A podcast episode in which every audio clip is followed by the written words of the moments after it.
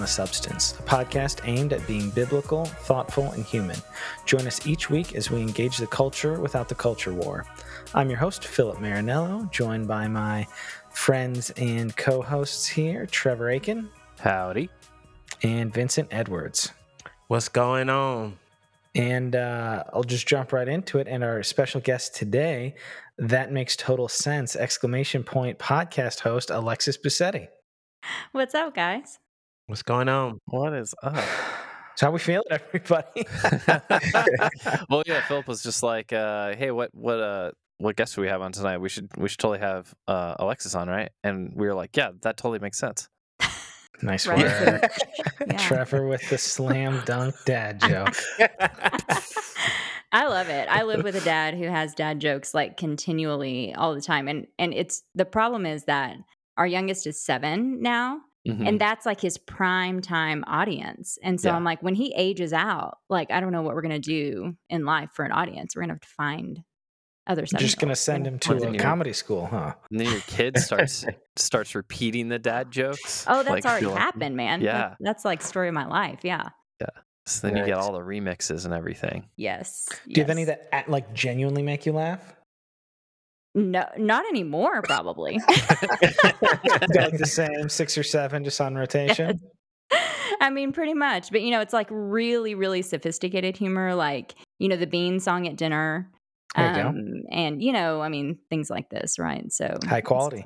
Hey, yeah, seven year old. Sure. I mean, if if you you said your old your uh, youngest is a boy, Yes. I think he'll find that funny for many years to come, if we're being of course. honest. yes, of course. There's no lack of that kind of humor at our house. So, Alexis, for for um, those that maybe don't know, tell tell some of the folks in the audience like who you are, what you do. Tell us tell them a little bit about the about the podcast. Yeah, so I mean that's how we met, right? I mean we haven't like real met, but that's how we e met. I think I was doing research on a guest and just listened to your episode and started oh, following oh, nice. you. I think that's what happened. Nice. That's nice. awesome. Yeah, I, I I can't remember. I think we showed up. We just like showed up in each other's feed one day, and I was like, "Man, these guys are cool." Um, yeah. So I mean, that's how we met. But this is like, you know, um, my kind of hobby that was never intended to. I don't know to be, I guess. So I do host a podcast called That Makes Total Sense, where we explore God's generosity and justice. That's kind of our tagline. Um, my husband edits it and produces it and um, he is amazing eh, when i speak with my guests i tell them that up front and then there are often times during the show well where i'll stop and i'll say okay seth i'm going to need you to like you know break all this up right here or like For i sure. say something stupid or like the dog barks you know or something and i'm like okay and so i'll tell them like i don't think your name is seth but sometimes i may talk to like my imaginary husband who's you know off at work or whatever um so yeah so i mean i'm a i'm a wife i'm a mom we live in houston we have four kids um, my part-time homeschool two of them now it used to be three wow. um, now i just part-time homeschool my daughters and then i went back to school uh, last year which is like stupid and crazy and totally fun it's like the most fun thing i do um, in life right now so yeah so that's what that's kind of who i am and what i'm doing right now that's awesome. So I'm curious, Alexis, you're at over 110 episodes here with That Makes Total Sense. One of the things that I was curious about, as far as like goals when you started versus maybe how they've evolved over 110 plus episodes, why did you start it and like what keeps you going on it? Yeah, no, that's ooh, that's great. Um, so I never like wanted to do a podcast you know like i i listened to a lot and um you know but it was never just one of those things like oh yeah i'm like i'm, I'm totally gonna do that but it actually started so before we started recording i was telling you guys about a friend of mine who um you know we were talking about seminary and apologetics and all that and anyway she and her husband were over for dinner a couple of years ago now, I can say that. And at the time, I was doing a little bit of like kind of part time uh, personal finance coaching, just kind of like mm. getting my feet back wet after, in the water of work, you know, after I'd been staying home with my kids for, at that point, it was like seven years full time. Um, I'd stayed home with my kids and I had done a couple of podcast interviews just kind of surrounding that. And my girlfriend says, okay, here's this was crazy. I haven't like really shared this like out, but here we go. So she was like, um, she was like, okay, here's the thing. I don't care anything about personal finance. Mhm. And I don't listen to podcasts. But I just sat and listened to you talk about money for 30 minutes on a podcast. So I felt I feel like I've asked you this before and I'm going to ask you again, why do you not have a podcast? And I was kind of like I don't know what the crap you're talking about. Like I, you know, it was like one of these like what? And then like the whole evening, I mean, we we had had dinner by that point and dessert and all, and we it just kind of pivoted to where we were like, wait a minute, what? Like, are we actually having this conversation? And um, you know, we talked about it that night with them, with our good friends. We prayed about it. And then we just kind of kept the conversation going after they left. And and you know, from my Hmm. end, it was kind of like, oh my goodness, I, I think I could totally do that. You know, Hmm. I'm like, I I just really in, I enjoy having good conversation, right? Like I think I'm a, you know, like kind of decent at communicating. Like I think I could probably do that. And then at the same time, my husband was like, Hey, if we think we want to give it a shot, we have like everything we need. You Hmm. know, like he's a musician, not by trade, but you know, he's a he's a really good, you know, amateur musician. And he's like, he has and he's a gear junkie. So like we have all the stuff, right? You know? have a and a We have a- board and a computer, then you can have a podcast. Yeah, Yep. I mean, you know, we had we had kind of all the stuff, and so um, so at the beginning, it was more. I knew at that point. I know it sounds odd. At that point, even though I was doing some of that personal finance stuff, I knew that wasn't just going to be my bread and butter. You know, um, my my first master's is in um, organizational studies and social justice, and so that was kind of where Mm. my heart had always been. But this was that was where I was at the moment. And so everyone was like, "Oh, that makes total sense. Are you going to do it like C E N T S?" And I was like, "No," because I don't want to like First of all, no. But second of all, like I don't want to like put myself in that box, right? You know, I'm like I don't Mhm. want to just talk about money. I want to be able to talk about a lot of other things. Um and so we did have a few episodes where I did talk about money, but mostly it was not. It was just kind of like what's what's interesting. I grew up in kind of a background where religiously my tradition was a lot more about kind of having all the right answers. Mhm. And I was realizing that wasn't like kind of working for me anymore.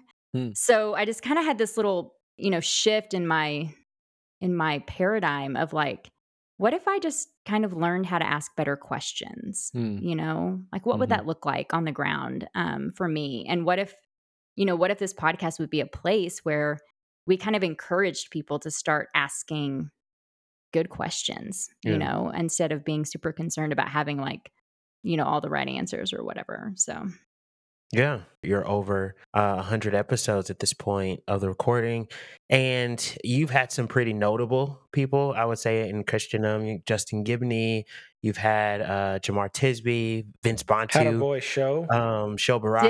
did yes, Mhm. yes, Um, followed you guys up on show. Yeah.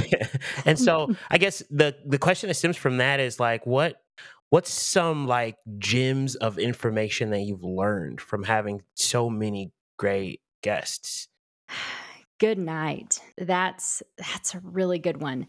So, I mean, we were kind of chatting about it before, and Philip, you you were kind of asking about it. Like, I ha- I do ha- happen to have a lot of authors on. You're a reading machine. Yeah, I see your sure. post where you're like just finished another book in a week to talk to somebody. It's like good night. Like, well, I mean, that's part of it. Is like the, the a lot of the learning, uh, you know, Vincent is coming from the conversations for sure. Mhm. But I am kind of one of these where I'm like, I would, I'm like still a little bit like insecure, right? I mean, 100 episodes Hmm. in for sure, I get like nervous every time I sign on and stuff like that. And I'm like, I just need to know enough again to be able to ask an intelligent question, right? Mhm. And so a lot of what I say I've learned has come from the reading beforehand. Um, but then it's just like invaluable to be able to process that information with the person who wrote it, right? Sure. Um, so you know, you mentioned Justin Giboney, and like from the podcast that I did with him, we started talking about Fannie Lou Hamer, and I had just studied her for one of my classes, and he just got really emotional when we were when we were talking about her, and and so you know, kind of one of those gems from that conversation was just like this is not an intellectual only discussion, right? When we're talking about politics, it's not just about facts or statistics or anything like this, right? I mean, mm-hmm. for all of us, I recognize that it's emotional, but there's there's emotion there, there's history there, there's tradition there, you know, there's um roots, you know, in us. You know, mm-hmm. who are we who are we looking back at and saying, I want to do it like she did it, right? Um, and and kind of who are we trying to be formed, you know, into that we can move forward, you know, with whatever it is that we're that we're working on, you know, whatever mm-hmm. we feel called to. So so that was an example from Justin's episode. But, you know, I think about I had um Sarah Jackson on from Casa de Paz uh, in Colorado, and they run mm-hmm. um a house where they um take in people who are inside of the immigration system. And mm-hmm. reading her book was like one of the most eye-opening experiences that I had had and I just kind of realized oh I was just kind of in an uninformed way not necessarily registering what I was doing. I was just kind of like walking a party line almost when it came to that discussion and that topic. And reading her book you know with stories about real people and and kind of how she had some of her views had formed and changed um, and then being able to process that with her online and and like you guys talked about before we started recording that's kind of the cool thing about what we do is we get to do some of that during the recording but then we get to do some of it you know a lot of times off air yeah. too um, where we get to be a little bit uh, you know candid and stuff like that and and they're you know my guests i'm sure you guys feel the same way they're just so generous with their mm-hmm. time um, mm-hmm. and and with what they offer us and so i'm so thankful yeah. Alexis, I just scrolled back through all of our Instagram DMs. The very first place we connected was when I won the Liturgy of Politics when you yes! had Kaitlyn on. I, I, listened to your Kaitlyn show and I won the book from you. That's awesome. That's what yes. was. that I mean, because you guys had Kaitlyn yeah. too yeah. on the show. Uh, Liturgy of Politics. It's a simple book. I think it's it's one of it's my really best good. reads of the year. Yes, and like, agreed maybe one of the first books I would hand a Christian who is genuinely trying to kind of parse through the not party line, wanting to care about people and care about God.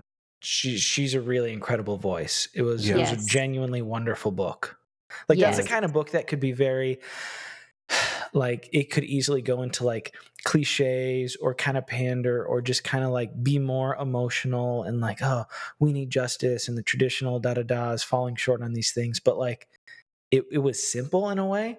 It was just very very impactful and on point. Like i i gen- and the way she handled it too i could see i mean the holy spirit can do anything but just the way she approached it and the way it was packaged and the structure and the format of it like i could really see that changing hearts and minds mm-hmm. yeah oh i i agree 100% that book was it was definitely one of my number one reads also in fact my copy is loaned out right now i think i ended up with oh. two and they may both be gone at this Very point nice. um mm-hmm. yeah and my my dad um his he's a journalist but his graduate degree is in political science and i was like you you have to like i'm requiring that you read this book right like mm, right it was so incredible i think michael wear wrote the forward of that and he said something like you know you can imagine that your church has basically hired someone to think about this right to think mm. about this to research it and to come back and give you a report right and this book mm-hmm. is that report he says something this book is a, is a mm-hmm. gift mm-hmm. to the church and i just think about that because i, I love the way that she thinks about things mm-hmm. and then mm-hmm. how she's able to to communicate it. Yeah, I completely agree. That was one of one of my best reads so, too. Thanks for the opportunity for winning that book. Yeah, yeah. Sure. Kaitlyn and uh, your IVP rep. That was that was good. Yeah, yeah uh, one one of the things I've listened to a number of your shows, and I've enjoyed all the ones I've listened to. Um, I know you read the books. Do you have like go to questions specifically, or do you try to tailor things to each person? How do you kind of approach that? Yeah, I don't. Nice. I don't have go to questions. Um, what I have learned, um, and I've had some some authors, you know, because like like you guys did, we had some some pre-recording talk, right? And there's always a little bit of that. And so I usually ask my guests like what would be a win for them? You know, at the end of this conversation, like what would be a win for you?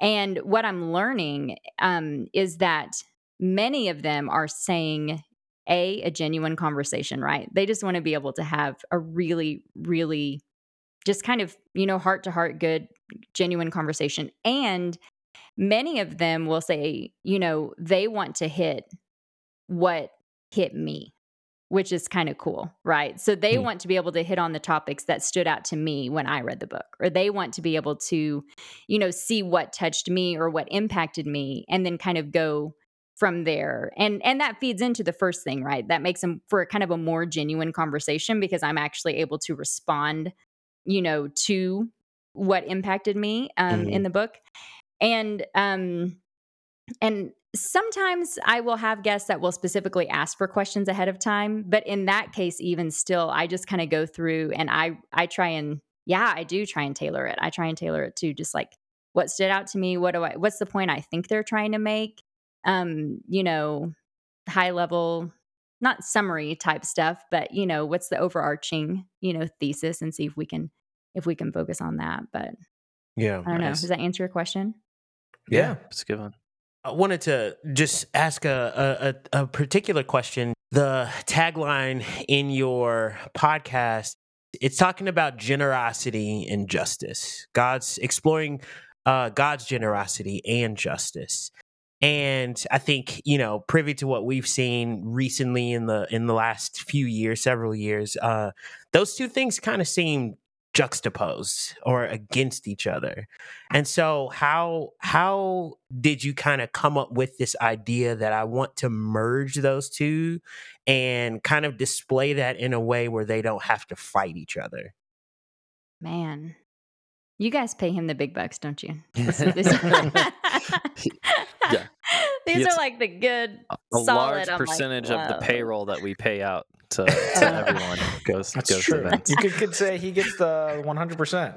It's it's yeah. kind of like when we used to when Back I was check. Exclusively staying home. Right, I would I'd like look at what I did. You know, like I'm so proud of something I'd accomplished or something. And my husband would come home and he'd be like, fifty percent raise. I'm like, well, fifty percent of zero is still zero. Do the math. Still zero. Um, yeah, still zero. Um, yeah. So I mean, part of that, and in all honesty, so we, we changed. So you talked about pivot or something earlier. I think Philip, maybe you were asking that earlier. Kind of how's this evolved a little bit. So the truth is, Vincent, that that tagline came in part as I was trying to transition hmm. the subject matter of the podcast. Hmm. Um, because you know we had started off kind of talking about money and finances a little bit, or at least at least leaving the opening for that mm-hmm. to be in existence. Um, and and I say that, but the first several episodes really didn't have anything to do with it. We only we only had a few, but um, I kind of wanted to, you know, use that as a little bit of a transition because that was something that I was learning at the time. You know, when I was saying how I kind of grew up in a tradition that was really focused on having the right answers. Mm-hmm. Um, for me, some of what that translated to was a bit of a scarcity mindset um mm-hmm. not just with money but just with god's goodness right man there's kind of only so much of whatever it is that god is is is pouring out or or that exists and a scarcity mindset can be really damaging to our relationship with the lord i think um mm.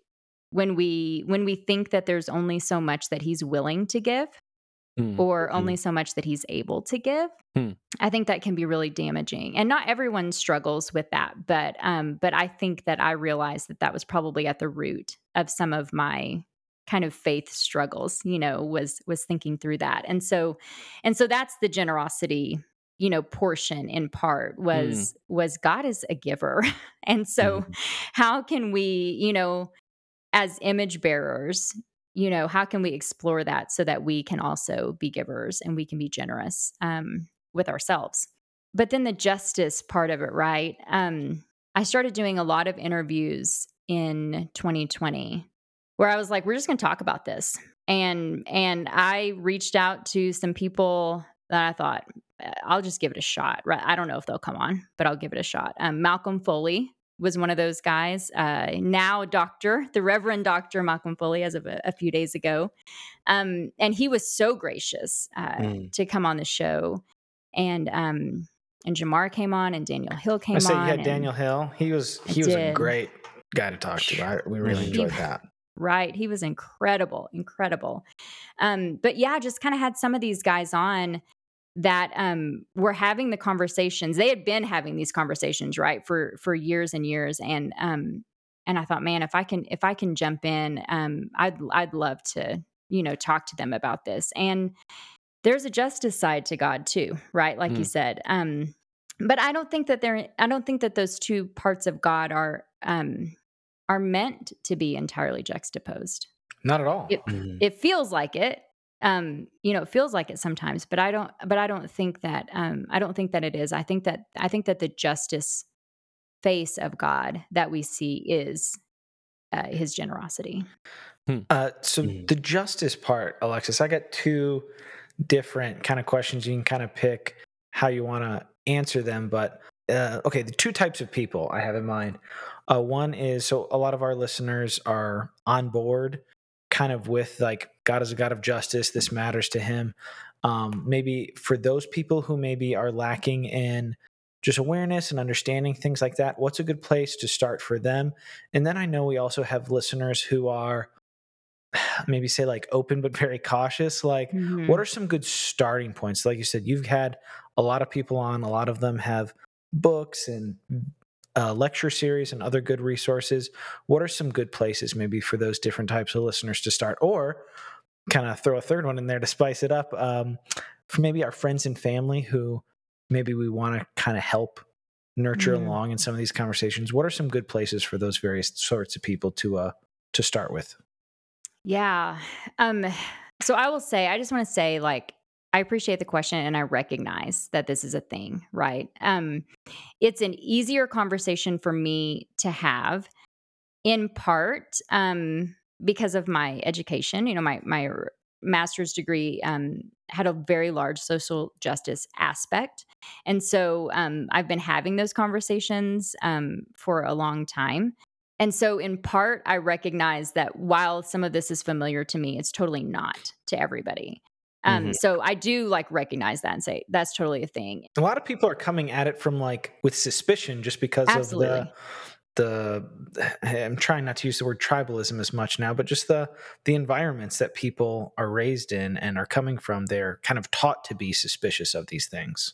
Oh, for sure. I mean, like I, I was working on a project years ago. This is probably three or four years ago, I guess, at this point. So pre podcast, pre 2020, pre, you know, any of this stuff. And and um I ended up through kind of a series of of contacts getting in touch with a retired pastor from uh, a mainline denom actually here in Houston, but um of, of, of a large church. And so we were having this conversation and I was uh, talking with him about my project that, you know, we had been connected about.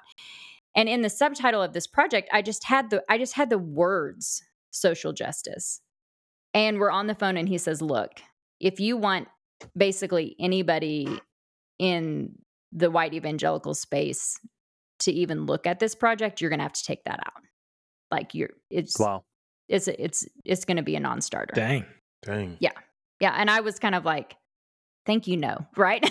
I mean, at that point, you know, bec- because I, I've always kind of pushed back, you know, in this space. So, I mean, I think part of it is that there, there is, yeah, there's suspicion. Um, but I think a starting place.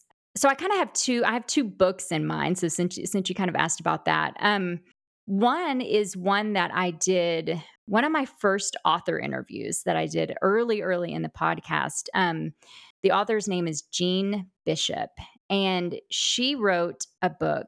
Actually, she's written two, but we spoke w- with, um, we spoke about one of them, and I actually I ended up reading both of them. But the second one, the one that we talked about, was actually about um, Tim McVeigh's father. Tim McVeigh was the bomber in the Oklahoma City Murrah uh, building bombing that Hmm. happened in the 90s um, in Oklahoma City. And I was living in Oklahoma at the time.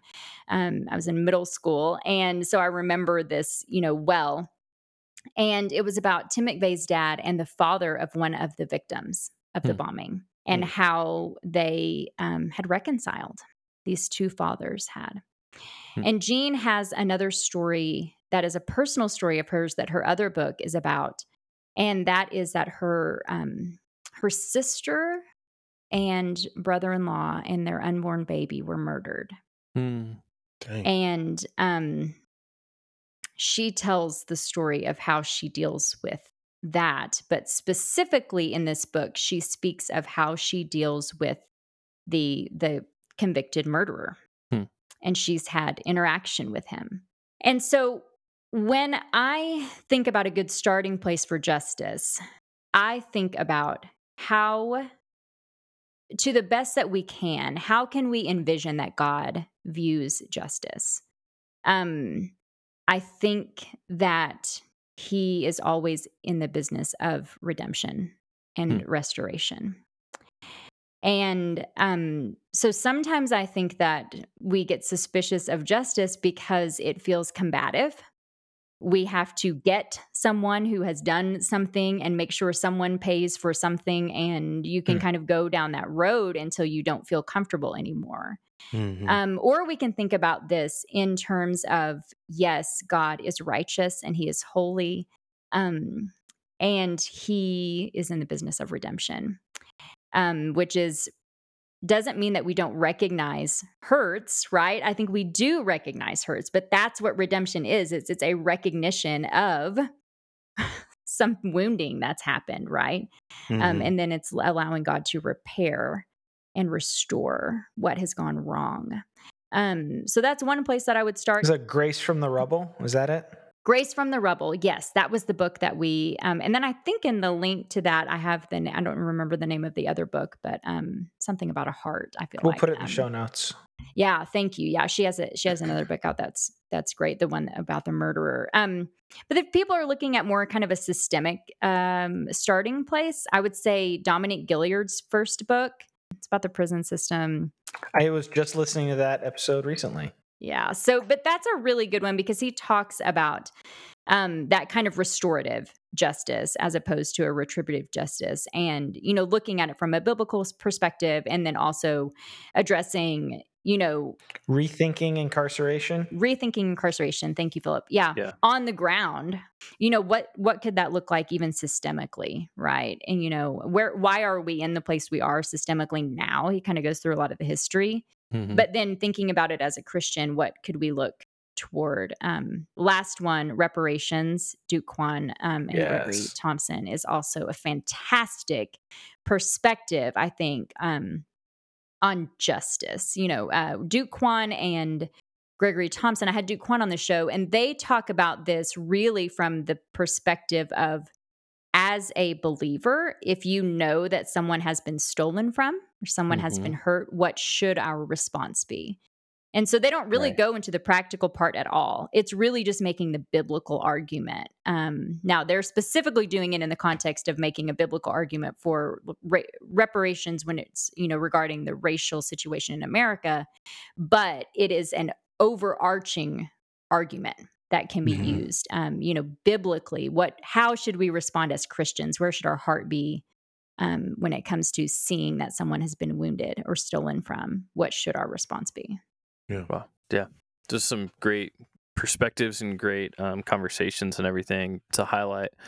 I wanted to go back to what you had said earlier about kind of transitions, and you're talking about the subtitle of the show, because I I can hear like underneath that there's it sounds like there's a lot of personal transition from from a way of thinking from a from a background from a community.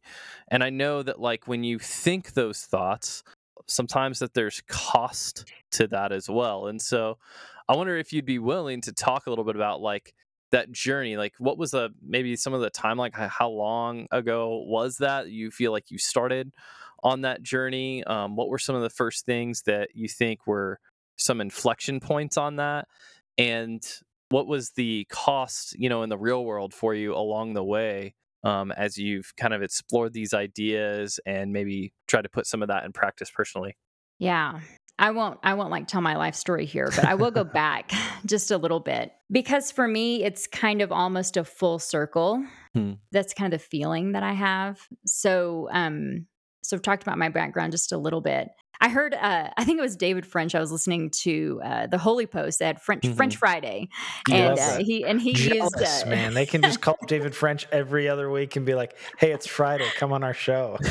It was great. Here's was some great. ukulele. Listen to it. Yeah, we just can get like, clever titles. Be like, "Hey, really brilliant, famous, busy person. Come on our show." right? And then they had it. And then they had a song, right? I mean, part of it Yeah. anyway. It was Yeah. great. Um, so I was listening to the most recent French Friday. I don't, I don't know. Maybe it was the first one. I don't know. But it, it's uh, David French was on, and he Mhm. he used uh, he said probably what I would say of my upbringing. We didn't call it fundamentalism, Mhm. but it was totally fundamentalism. He Right called it like One hundred neo, percent. right? Yeah. he called it like neo fundamentalism, right? Trevor, can you relate? We used to joke about, you know, putting the fun back in fundamentalism. That was our church. Yeah. yes. No, my church took the fun out of fundamentalism. Okay. So this was this is kind of where I grew up.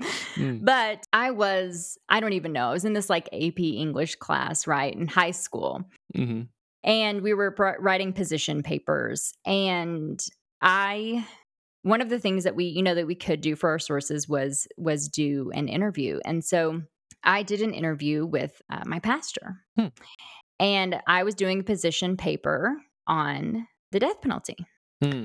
Nice. And I was against, spoiler alert. Oh, interesting. Just was that because you were like personally that position, or was that just the position you took to write the paper? Yeah, I was personally that position. Okay. Yeah, I was personally that position. Um, so I went and had this interview, and and this now I understand the naivety there. I feel like is understandable because I was a teenager, right? So Mhm. I walk into his office, right? And I, of course, like I had been there, I'd been at church, right? So I, I knew, but we didn't talk about stuff like that. Like no one talked about it from the pulpit. We're not talking about this in Sunday school class or whatever. yeah. So in my naivety, I walk in thinking, I can't wait for him to just completely defend my position. Yeah. Yeah. Like he's he's completely supporting my position. You know why? Because he loves Jesus. So he's completely supporting my position. Yeah. He did not support my position. like at all. Yeah. Like at all. And it got like a little heated. Now, of course, I was a 15 year old girl. So, yeah, I mean, like, He's like, Thi- things Alexis, are we need to emotional." kill these people. it was crazy. And I left and I thought, wow, that did not go well. Um, it was not what I anticipated. Yeah. But things like that, this is the bad thing. This is why I would say it's kind of circular. Things like that kept happening to me, Mhm. right? Or I kept, I kept, I kept pushing. But every time, whether I was 15 or 25, I walked in with the naivety that whoever I was speaking with was going to share, at least closely, kind of, eh, somewhere in the realm of my position. They'll be supportive. Of course, because they love Jesus, you know, and, and I'm kind of Mhm. using that facetiously, but but really, so I went um, you know, one of my first jobs out of college was um doing state casework, Hmm. right? Wow. So I'm like, this place, this office, it's a state office, it's going to be swarming with Christians because we are defending the poor and needy and the vulnerable of our society. And no, it was not swarming with Christians. Again, Hmm. spoiler alert. It was just, it just wasn't. Um, and not only was that this fine, they were probably, they got better paying jobs, but I was surprised at the pushback though, right? So it's not that just Mm. the place wasn't swarming with Christians. It was kind of like, you know, and I wasn't working in the in the welfare system, but my my colleagues were were working like with TANF and stuff like that, right? I was doing um child protective services, which is kind of its own beast. But um but you know it was you you're hearing things about how you know we shouldn't be helping these people and you know blah blah Yeah. blah and this drain on the system and yada yada and i'm kind of like Yep. whoa this feels like The not what i'm reading kind of stuff.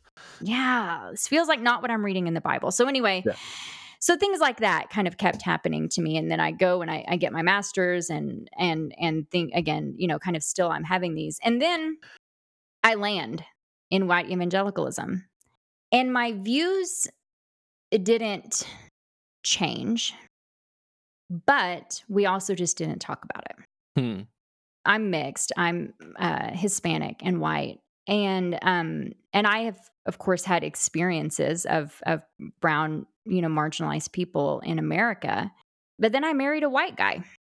And With a good really a- Italian name, though. with a good Italian name. So yes, so I look, you know, kind of generically ethnic, and so people, you know, sometimes would, you know, would guess that I'm Italian or, or whatever. But um, he didn't. He grew up in a in a white community, um, pretty homogenous, and he had really no context for um for a lot of this stuff. Hmm but yeah so so you know i married this married this white guy from a from a largely white community. We're in steeped now in white evangelicalism.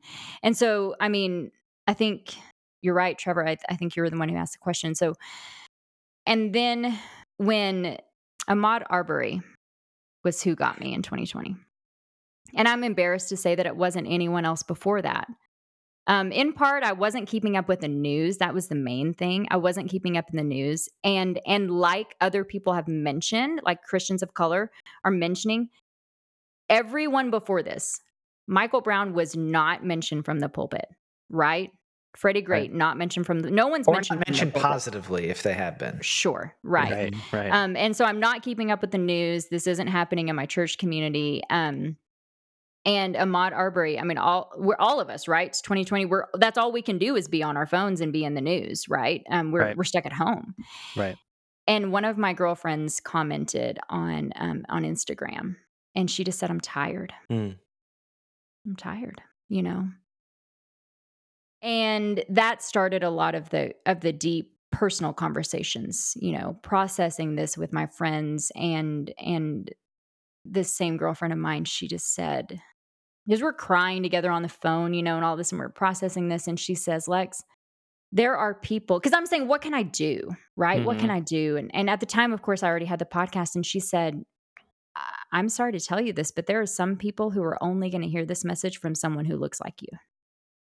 Mhm. Mm. It's true. And I was like, first of all, I don't want you to be right, Mm. but I have to listen to you and believe that you're right. hmm And, you know, second of all, that sucks, right? Um, but then it's okay. I can I can talk about this. I can try and educate myself. I can try and ask good questions. I can try and listen.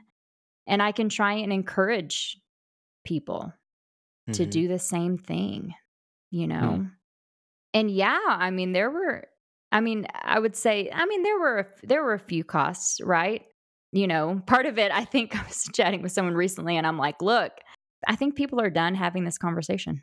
Mm. I think some people Hmm. are done having this conversation at this Yeah. point." Yeah. That's yeah. heartbreaking. Yeah. I think everyone was interested for a few months until they weren't.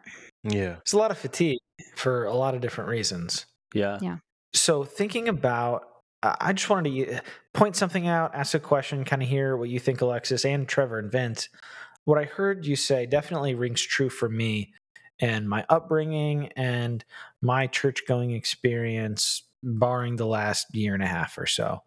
Um, there is the rhetoric in conservative evangelicalism of like, we need to like be salt and light. We need to be in the world. We need to be in the world. Like vocation was always lifted up as good. It's like not everybody needs to be a pastor or missionary. Like be a fill in the blank. Be a be a salesperson. Be a teacher. Be a construct. Like be thing. Like be people in society. Go out and be salt and light. But like actually, most of the people kind of did live in that bubble. Like you said, Alexis, because of your your personal ethnicity and background you got to see some of these things firsthand. I got to as well like i grew up pretty low on the socioeconomic level so like i just kind of saw things and i also assumed that like people see these things but like affluent middle upper class people just can kind of live in a bubble and just not realize the injustice going around. So we're called to go out and be salt and light yet functionally we end up isolating ourselves. Like how can how do we help people realize that they are actually isolating themselves versus going out and being salt and light? And that's for everybody on the call. What do we Mm. think about that? Okay, so what there's a I think there's a I think there's a couple a couple ways like one you're asking a church question, right? So we're talking about people in the church. How do we how do we realize? And and here's the thing, I think at some level people do realize it. They just That don't know they're a what to bubble. do about it. Yeah, because like the the, the old adage is there's My a side is way with you, Philip. the, the old adage is there is there's always two things you can talk about from the pulpit and convict people and that's like prayer and and, and evangelism. prayer and evan- evangelism Sure. every time right but that's the thing is like if those two things and especially on the evangelism side it's because like people know they don't do enough or whatever that is Interesting. but I okay, think I it's think I also see that. because we have disciplines that we're not discipling our people in, right? So we just have this general. Honestly, it, But I don't think people realize Like, their ignorance. well, I think yeah. Um, well, I don't maybe think so either. not. But I think if we did it right, they would. Like if we if we educated correctly on that. What I'm saying is, you could maybe tap into. There is maybe a way to tap into the fundamental underlying dissatisfaction people have with their obedience in that area, which is generally acknowledged to exist. There's got to be some way to tap into that. And then if you could put a positive turn to it such that you had a, hey, this isn't working, like expecting you to have water cooler conversations with your coworkers that somehow gets them to what whatever the plan is, come to church or you know share their life with you or start talking to you as their counselor or something instead of their therapist whatever stuff like that happens but like if that's the kind of the mindset that people are in and then it just doesn't happen because everybody's too busy trying to do the best they can make money and and live the comfortable american dream christian family life then yeah they they fall short of that goal because it's it's not really ever pursued in a way that's like connecting with your neighbors you know living a holistic life I yeah, I don't think that it's even a goal. And I think it's the identity of the conservative equals this, and that's not Good biblically guys. defined. It's like politically and socially defined. Like I don't Hmm. think it's a biblical discipleship problem. I, I, I you can break everything down to that. Like yes, Yeah.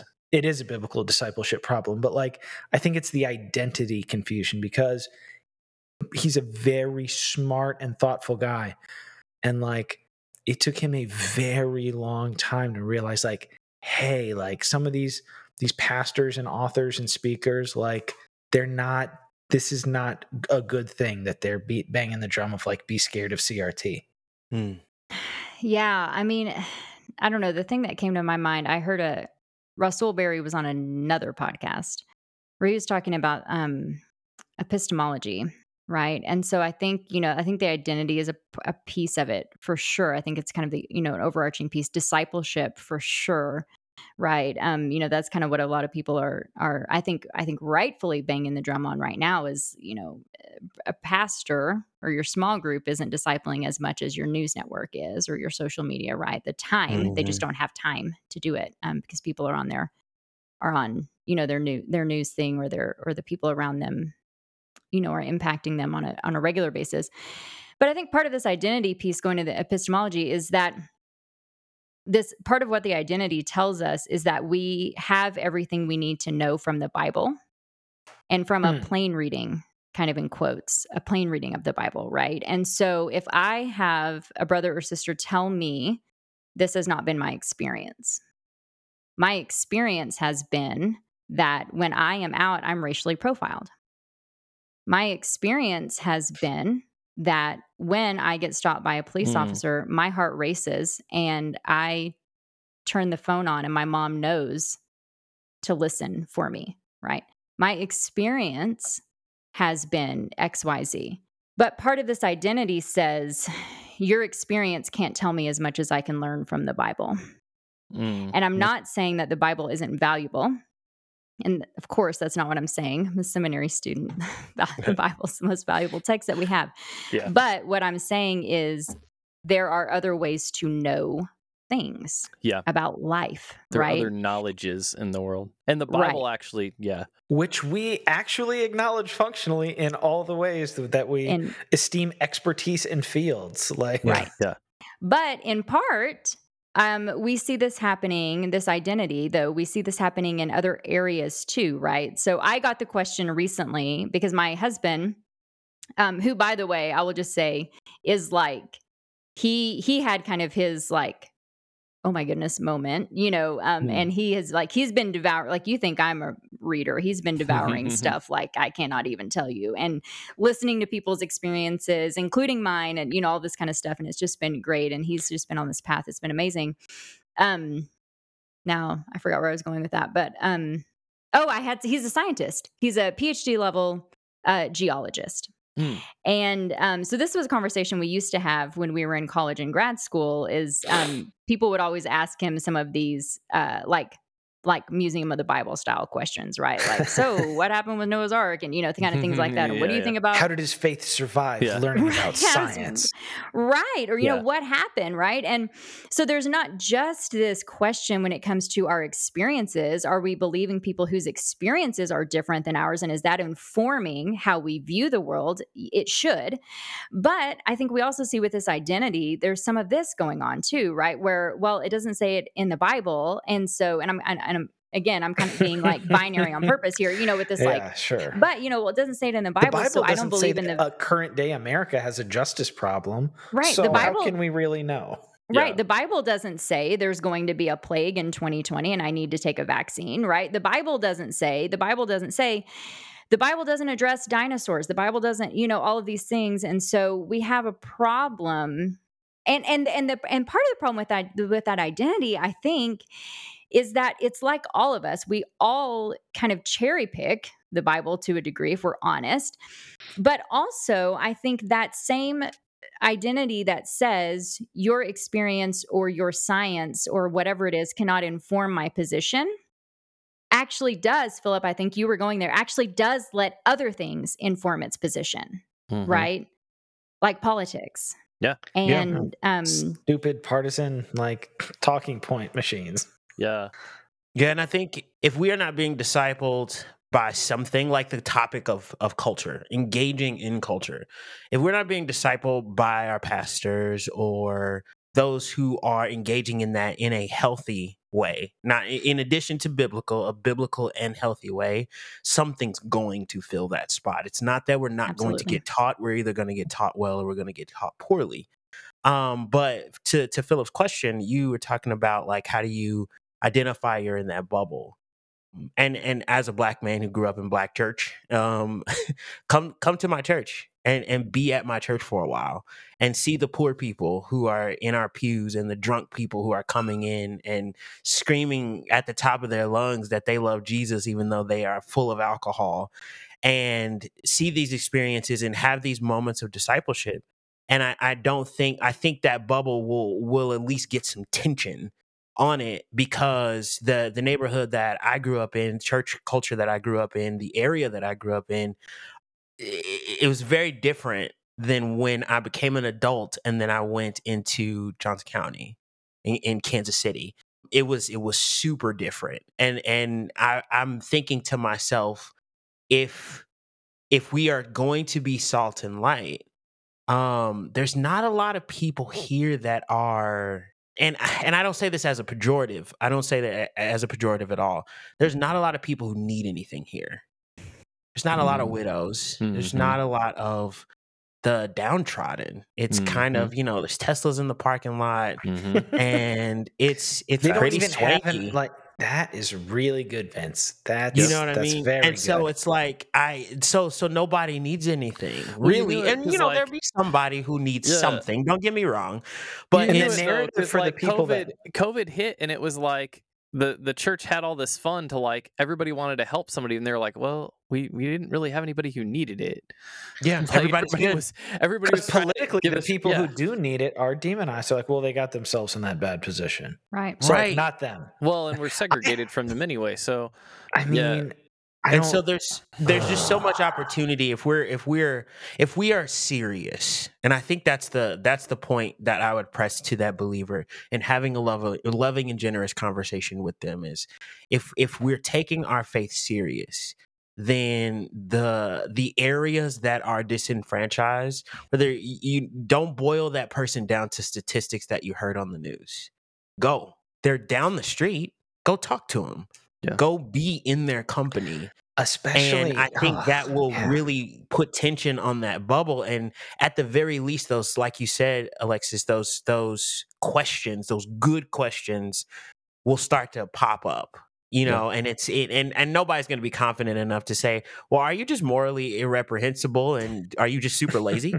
um, nobody's going to say that. And then if you get to know an individual, you'll see there are a lot of very ambitious, a lot of very uh, like hustle type individuals or just people who are very genuine about their faith and want to do something better but they are facing all types of opposition and Yeah. they're doing that on a day-to-day basis Yeah, you And real- so- realize that like wealth isn't a moral uh, reward necessarily. exactly. So all that to say you know to test that bubble just go into those areas that you might drive around or drive through or drive by. There are other faithful christians there are other faithful churches there are other faithful believers who are there. Um, and not saying you know you have to go in with a whole bunch of donations i'll fix it i'll just give you guys a lot of money.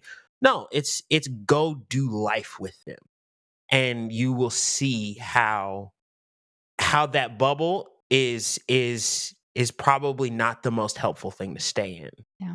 Yeah. I wanted to come back around to as well the the point about epistemology and just like how do we know what we know? And the doctrine of sufficiency, like you're totally right. There's such an unhealthy approach that we take to the doctrine of sufficiency, where we, We use it as the bludgeon for everything. We kind of have addressed it before. We definitely we've talked, about it, but we should do a We've talked about it full-on- uh, yeah. I think we've talked about topic toss ups, but yeah, it probably deserves a, a heavier length. And and yeah, I think I think people get messed up in that in a lot of different spaces, and people fail to realize too. I mean, I've I've been thinking about this recently, but like churches really don't.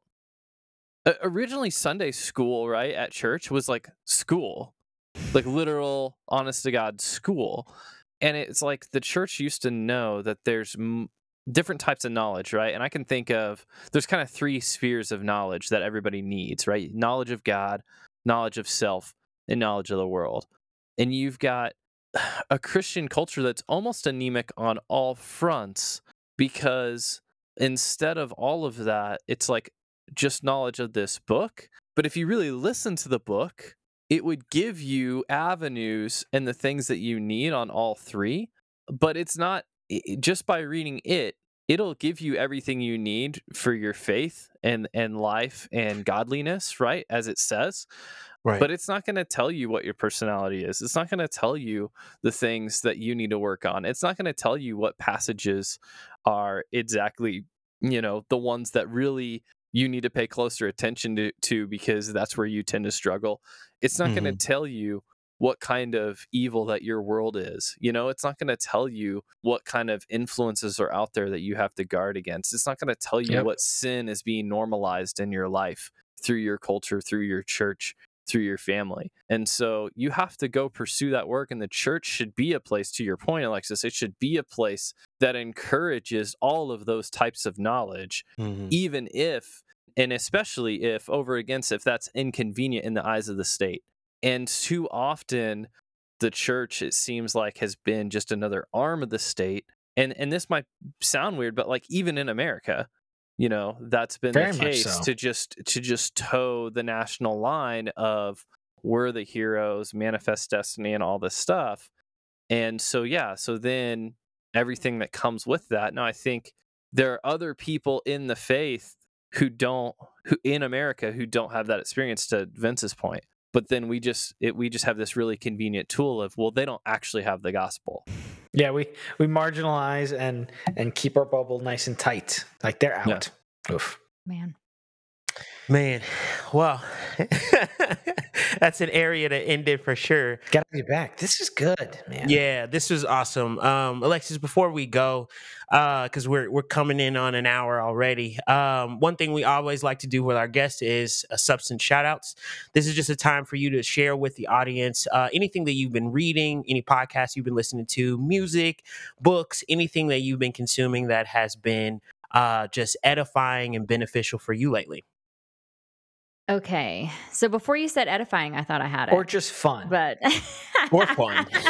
but I'm like, can I just be a dork right now and tell you guys do like it. really like Please totally do. what I'm what I'm into right now? let's do Yeah. it Okay, so here's I'll say this first. No spoilers from anybody. If you guys have finished the series, and if you did, you probably finished it three years ago. So stop because I don't want to hear any. I don't want to Okay. hear any I thought you were spoilers. going to go Ted Lasso. Oh, yeah, yeah. No, I was like, we don't have Apple TV. I just uh today I was on the phone with someone and she Two was talking about it. are Like, done in their half hour. Sign up for your free week and crank I it know out. I need to do There it. you go. Um, it's only like five bucks. so it's not Ted Lasso for me. Um, it's Madam Secretary, like okay.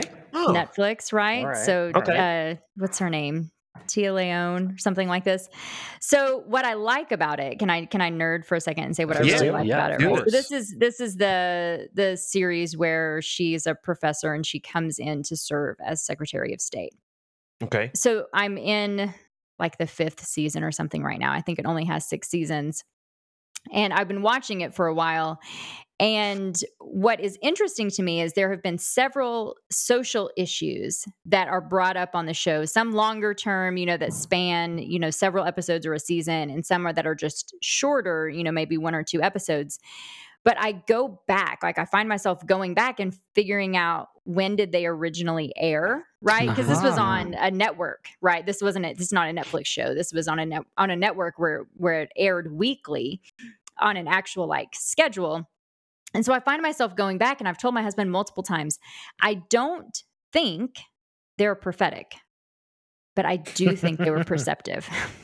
Mhm. So they're addressing stuff, you know, of course now it's all like most most of it is past, but you know, I will give you an example of one of the short-term ones. They had an entire episode where they kind of did a PSA at the end. It's not normally like that. They don't normally do PSAs, but but they had an entire episode where there was a measles outbreak. And it was like, you know, these uh developed countries, right? So the United States and Australia and you know are all like blaming migrants for the outbreak right? And and it's like this smoke screen they're they're blaming climate migrants right? That's part of the other underlying thing is these people are migrating because their places of their homes are being destroyed by global warming which you know part of the political stuff here they don't believe it's a real thing. And um and so they are migrating and they're being blamed for this measles outbreak. But really what it was was one of uh, a citizen from one of the developed countries had been a tourist at another one and then both of them had had like pretty serious misinformation about vaccines and so they had a significant unvaccinated population and and it became an outbreak um man. you know and especially affecting children right who were not um, vaccinated didn't have their uh, their mmr or whatever and i'm like whoa whoa whoa whoa like and so that was another one i'm like when Mhm. did the, when did this air like you know this did they didn't put this out in you know in october of 2020 right this was Yeah. like anyway it's been a few years so um so anyway uh if that's like you know too weirdo political you can totally edit part of that out but No, uh, not at No, all. I've heard about that show. I've never uh never checked it out. That sounds yeah interesting. that's that's one of my favorites right now is madam secretary and then um and then kind of dorky again i'm reading some stuff for school that's kind of like blowing my mind so um i mentioned immigration earlier one of the books i'm reading is called welcoming the stranger Okay. and this book is um, is on immigration and really gives um, a pretty informed, I feel like a nuanced um, perspective. But it's not an academic book; it's a kind of a book Mm. for for churches. And then uh, let me see. I was going to nerd out again, but I'm not. Um, I'm not going to do it. I'll say this: this is one of the one of the two of the ones that have really gotten me is um, the Porter's Gate. oh um, yeah. So I am like, it depends on how I feel. I'm either on repeat with Justice songs or I'm on repeat with Lament songs. Mm. So those two albums. Yeah. Super good. we good. gotta have them on. I uh, connected with them after Justice songs came out, and they you? said, "Yeah, we're down to do it." And they would just they've been busy. We've been busy. So Oh my goodness. Yeah, I've got. I've I've got like one of the guys we're like uh, mutually follow one another on Instagram and I keep like Very waiting nice. to reach out and I just haven't done it yet. I think I'm a little bit nervous. Like what would I say? well, Advent songs is coming out in a month or two, so maybe that I would did be a see good that. I think I saw that just today. Yeah, no no joke. That would be. Yeah. I know we're running uh, the time here, but also you said you were a huge podcast fan. Would love to hear a couple uh, podcast shout outs, whether for fun or for faith or for your hobbies or what do you like? What are some great podcasts? Okay. So if I need to catch up quick, I feel like the daily is kind of my go-to. I love uh Church Politics podcast with Justin Giboney. We've mentioned him. Mhm. And then yeah, I've been listening to a lot of Holy Posts lately. Nice. Uh, They've had some Dude, pretty I stuff of- on. I don't know if you guys are this way, but I kind of end up finding myself where I kind of rotate. Like I'll Oh, be yeah. like really into a show for a little while, and then and then it'll get kind of on the back burner. and I'll go and be like really into another show um, for a little while, and then Mhm. yeah. So I, I'm I'm catching myself. I'm like I don't know. Is Holy Post my show right now? It might be, but Yeah, it's a Yeah. good one. Our friend Kaitlyn is now like a, uh Regular uh, associate host. she Yeah. is. Yeah, yeah, yeah. I mean, sometimes I skip through like news of the butt. You know, if I'm honest, I'm I'm like it's just I love I love Kaitlyn's uncomfortability with it. It's pretty funny. yes. Did you see? Uh, have you seen Russell Moore's um, new podcast?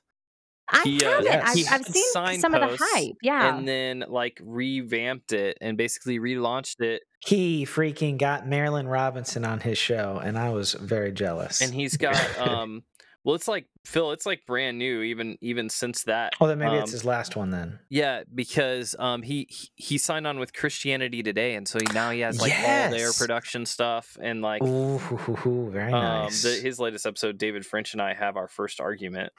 Gotta get him on the show. very fun.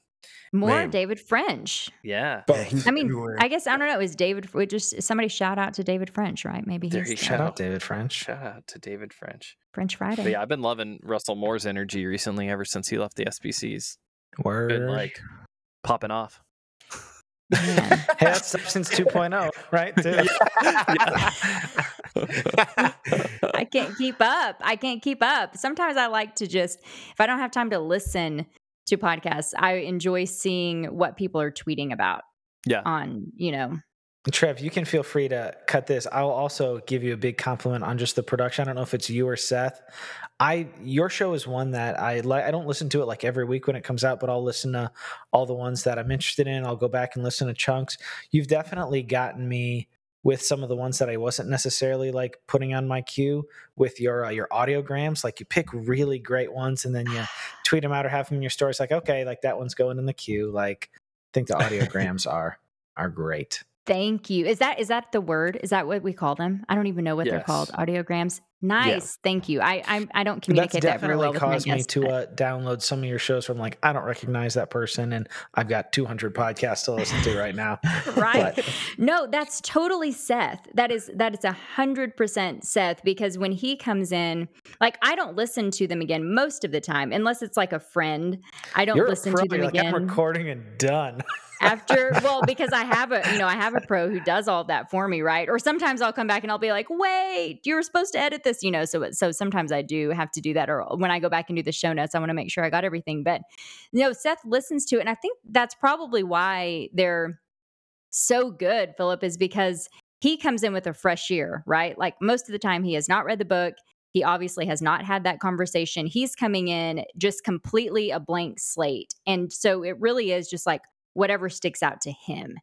And so it's we've like that's a great that. little 45 second. I mean, Yeah. for, like it's happened three or four times in the last few months where I'm like, ooh, like because you put them on your Instagram stories. It's like that was good.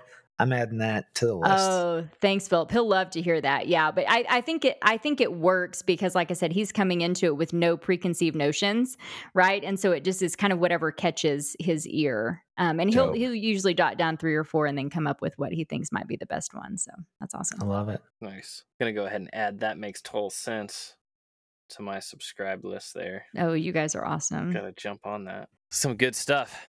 Well, Alexis, thank you so much for joining us. Um, obviously, people can find you um, on That Makes Total Sense on I'm guessing what Apple Podcasts, Spotify, everywhere you get podcasts, etc.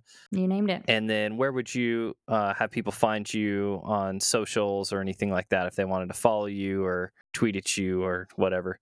Yeah. So, um, man, when I am not bombarded with studying, then sometimes I hang out on Instagram, which is like is where we got uh, connected. Philip and I got connected, and that the best one is probably at Alexis Busetti. No it. underscores, dots, or anything like that, and that will also take you to at TMTS podcast. Um, on all of those, my handles are the same everywhere. Boom. Awesome. There you go. Well, excellent. Thank you so much for the great conversation. Thank you for your show Mhm. and and the time and just uh, spending some time this evening with us. Oh my goodness. Thank you guys so much. It was it was a total blast. I'm I'm super, super glad you guys asked. Thanks. All right. Have a good night. Well, that was a great conversation, a fun podcast with Alexis from the That Makes Total Sense podcast. That makes total sense. it, it made total sense It's to have an her on tonight. point on it. It really did. and uh, and have this great conversation. We hope you check out her podcast, and uh, if you're checking us out from her podcast, we were glad to have you stopping by. While you're stopping by, my friend Philip's got some stuff to say to you. okay. Well, uh, as you guys know, Vince might talk about it in a second here. We, we're not working on a script, but uh, the website is out. Uh, seeing some of you guys, SubstancePod.com. Get on substancepod.com. And and the substancepod.com is brought to you by you guys. Um, Yes. The folks who are signed up on Anchor for our monthly support, the $5 and $10 a month folks, you are the ones helping us grow. We got this, uh, we got the website up and running. So listen to this episode with Alexis. Great episode. Go to thesubstancepod.com leave your thoughts in a comment. You can make a little profile, you put your name and email in there so people can see it's you.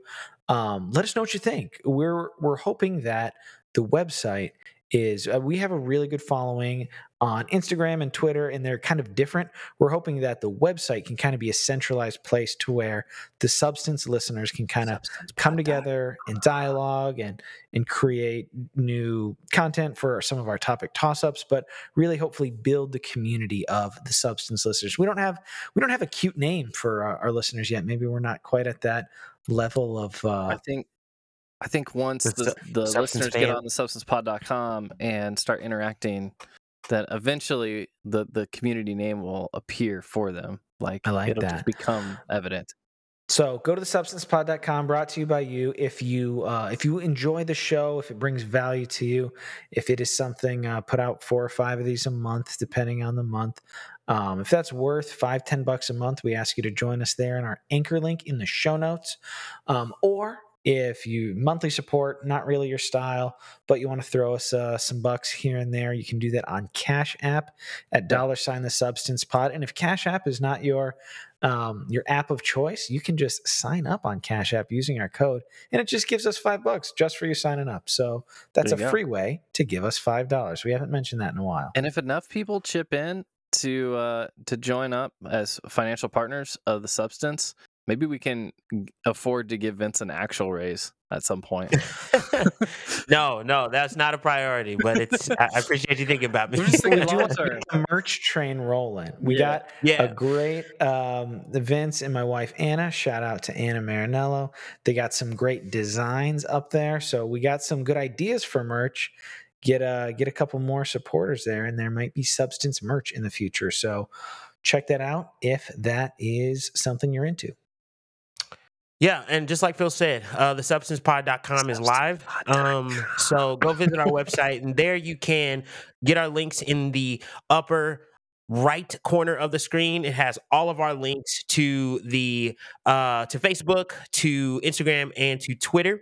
Um, obviously, those handles are the Substance Pod, and the reason why it's important to be on our socials is one for our giveaways. We have had some fantastic giveaways that we love for you to be a part of and that's where we love to interact with you as well if you find yourself not commenting on the actual website definitely comment in our uh, comment section on our socials and we love to interact with you in that way you're going to be able to find our um, guests that we've had or that we will have and it's just a great way to um, know what we're doing and what we're getting up to so uh, follow us on the socials thesubstancepod.com. Man, uh so substancepod.com. Check that out. but after you're done checking that out, if you're still old school and want to send us a nice long email, you can do so at thesubstancepod at gmail.com. Or Or give if you're on the call. website on your Or phone, if you're on your phone, our phone number's on the website. you're on give your us a phone. call. You're just like you're you're of the generation now that that nobody calls anybody. You know, it's like what is even did my phone makes phone calls? You might have forgotten about that. But if you just remembered because I reminded you, you can go ahead and, and pull up that app. It's probably hidden somewhere on your phone, the phone app with the dial pad, and hit these numbers 913 703 3883. Punch the call button. Let us know your thoughts, your testimonials, your experiences with the show, with life, with whatever. And if it's good stuff, we'll put it on the show. So hit us up. Thank you for listening. We enjoy being here with you guys. We enjoy uh, bringing these conversations to you. We enjoy your interactions on the substancepod.com. And we will see you next week. On the substance. Peace.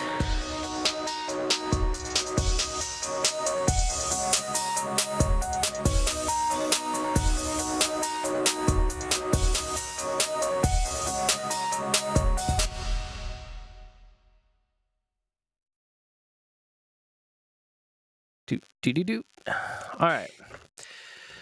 Excelente. All right. I thought that What? was going to be your transition, saying excellent. Excelente. Excellent.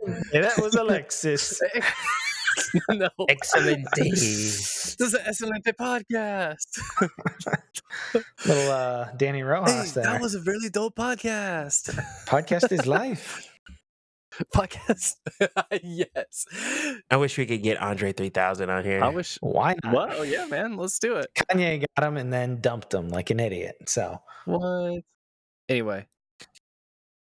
Um. Trev. Let me. Here we go. Excelente.